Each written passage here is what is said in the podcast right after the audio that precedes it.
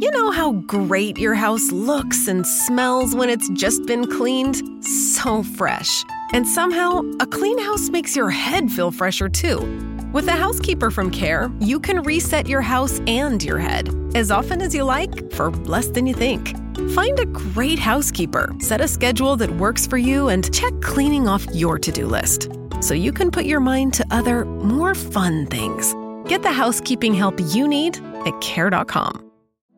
Allora, ho già fatto molti video sul eh, controverso tema dell'alcol, per cui ero un pochino indeciso se dirvi ancora qualche cosa a riguardo. D'altra parte, proprio in questi giorni, sulla base della necessità di decidere se scrivere o meno sulle etichette degli alcolici che l'etanolo nuoce gravemente alla salute, beh, ne ho di nuovo sentite di tutti colori, in particolare sul concetto del bere in maniera moderata. Allora, primo punto, personalmente non vi parlo di alcol perché voglio che smettiate di bere, non è il mio obiettivo e soprattutto non sono vostro padre, per cui se mi dite ok, sono perfettamente consapevole che l'alcol è cancerogeno, neurotossico e che porta a forte dipendenza, ma non mi rompere i coglioni, vi voglio continuare a bere, beh, insomma, eh, spegnete adesso questo video e fate ovviamente quello che volete. Ci siete ancora? Siete ancora lì?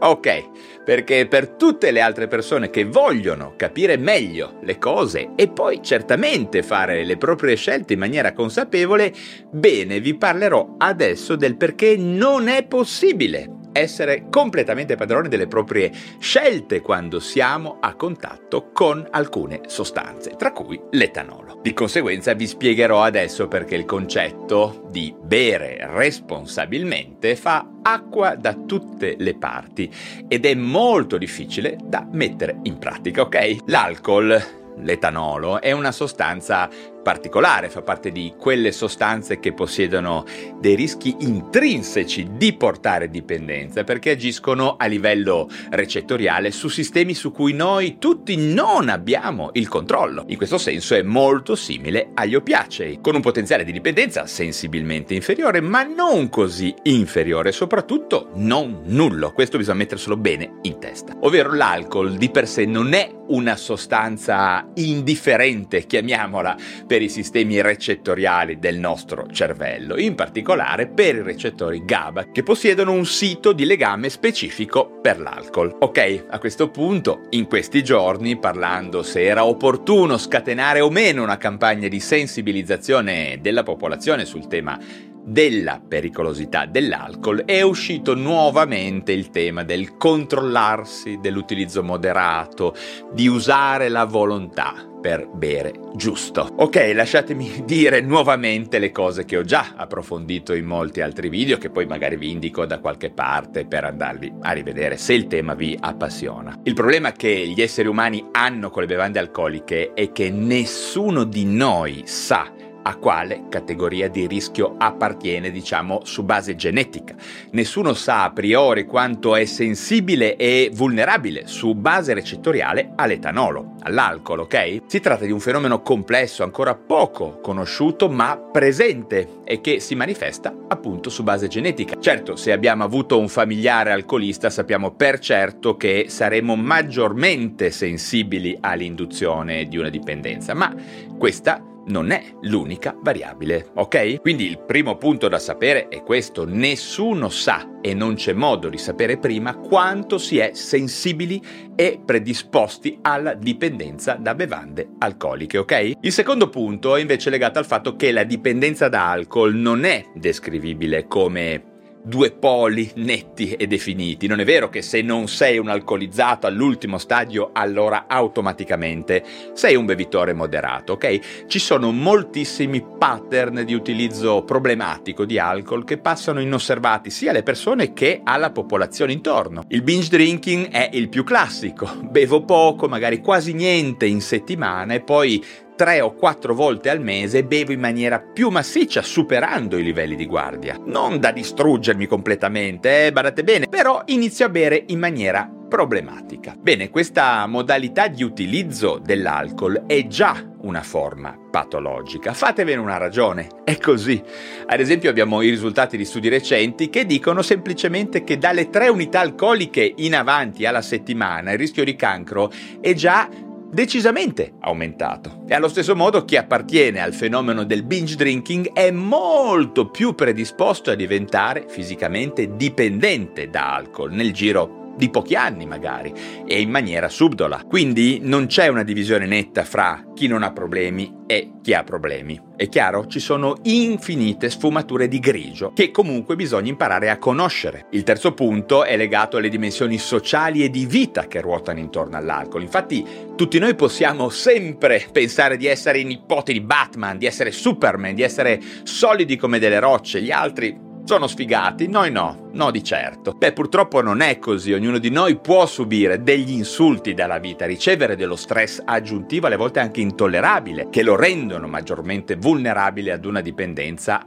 sicuramente anche da alcol, ad un utilizzo più impulsivo e compensatorio, come si dice. E questa nostra capacità di autocontrollo non è una parte immutabile di noi, ma è dinamica e cambierà nel corso della vita sulla base di quello che sperimentiamo e di quello che ci accade, ok? Pensateci molto bene a questo aspetto, non siamo sempre inossidabili e indistruttibili e quindi non sempre riusciamo a tenere a bada magari una nostra predisposizione genetica o magari anche nessuna predisposizione, semplicemente l'alcol può diventare quasi un farmaco in alcuni momenti della nostra vita, un farmaco con un rapporto beneficio-rischio purtroppo molto sfavorevole. In sostanza la mia domanda è perché esporci ad una sostanza comunque pericolosa su cui magari molti di noi hanno il controllo, in questo momento perlomeno diciamo, ma che può comunque danneggiare in maniera involontaria una grande fetta della popolazione. Perché è così indispensabile l'alcol? Perché guardate che se decidiamo che poi l'alcol non è così indispensabile, non possiamo ignorare tutti i dati, i fatti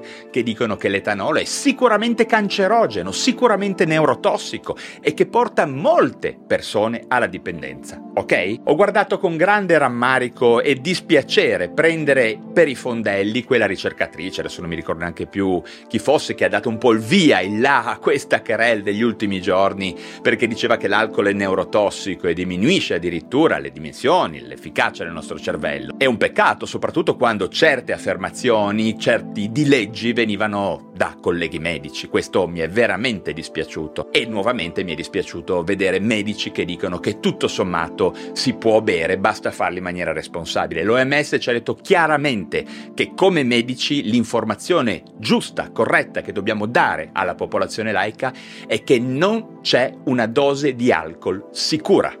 Ok? E che nessuna dose, piccola o grande che sia, di alcol può avere alcun tipo di utilità in ambito medico-sanitario. Questo è quello che dice l'Organizzazione Mondiale della Sanità. Il resto sono opinioni. Ogni anno muoiono 50.000 persone per i danni diretti dell'alcol.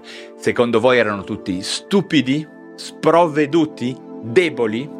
Che cosa vi fa pensare di non poter finire anche voi in questo problema? Che cosa vi rende così sicuri? E poi siete davvero sicuri che l'alcol a voi non generi realmente alcun problema? Bene, vi invito a fare un esperimento semplicissimo che ho già pubblicizzato più volte sui miei canali, a fare una prova.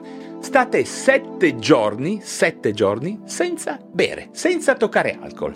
Bene, se siete perfettamente in controllo, se non avete alcuna forma di dipendenza, se va tutto bene, come spesso sento dire da molte persone, sono sicuro che supererete questo piccolo esperimento senza problemi. Ne riparleremo fra sette giorni. Ok, come vi ho detto prima, vi rimando a molti altri video che ho fatto sull'argomento, ve li linko qua intorno. Grazie certamente per la vostra attenzione, se vi sono stato utile sostenetemi con un like ed iscrivetevi subito al canale digitale da dove mi state ascoltando. Se siete dei fanatici della psichiatria e delle neuroscienze, abbonatevi al canale YouTube anche per essere presenti alle live esclusive che faremo per i soli abbonati con ospiti incredibili, molto preparate, a cui potrete fare domande dirette e ricevere immediatamente risposte. Grazie come sempre per essere arrivati sino alla fine di questo contenuto e ci si rivede presto per parlare di un nuovo argomento. As a parent, no two days are ever the same. At Care.com, you can find trusted and flexible sitters to help manage your family's ever changing schedule. Care.com can even help you out with housekeepers, dog walkers, senior caregivers, and more, so you can find care for all you love. And 100% of caregivers who use Care.com have been background checked with CareCheck, a key first step in hiring confidently. To get the help you need to make it all work, sign up now and find a great sitter at Care.com.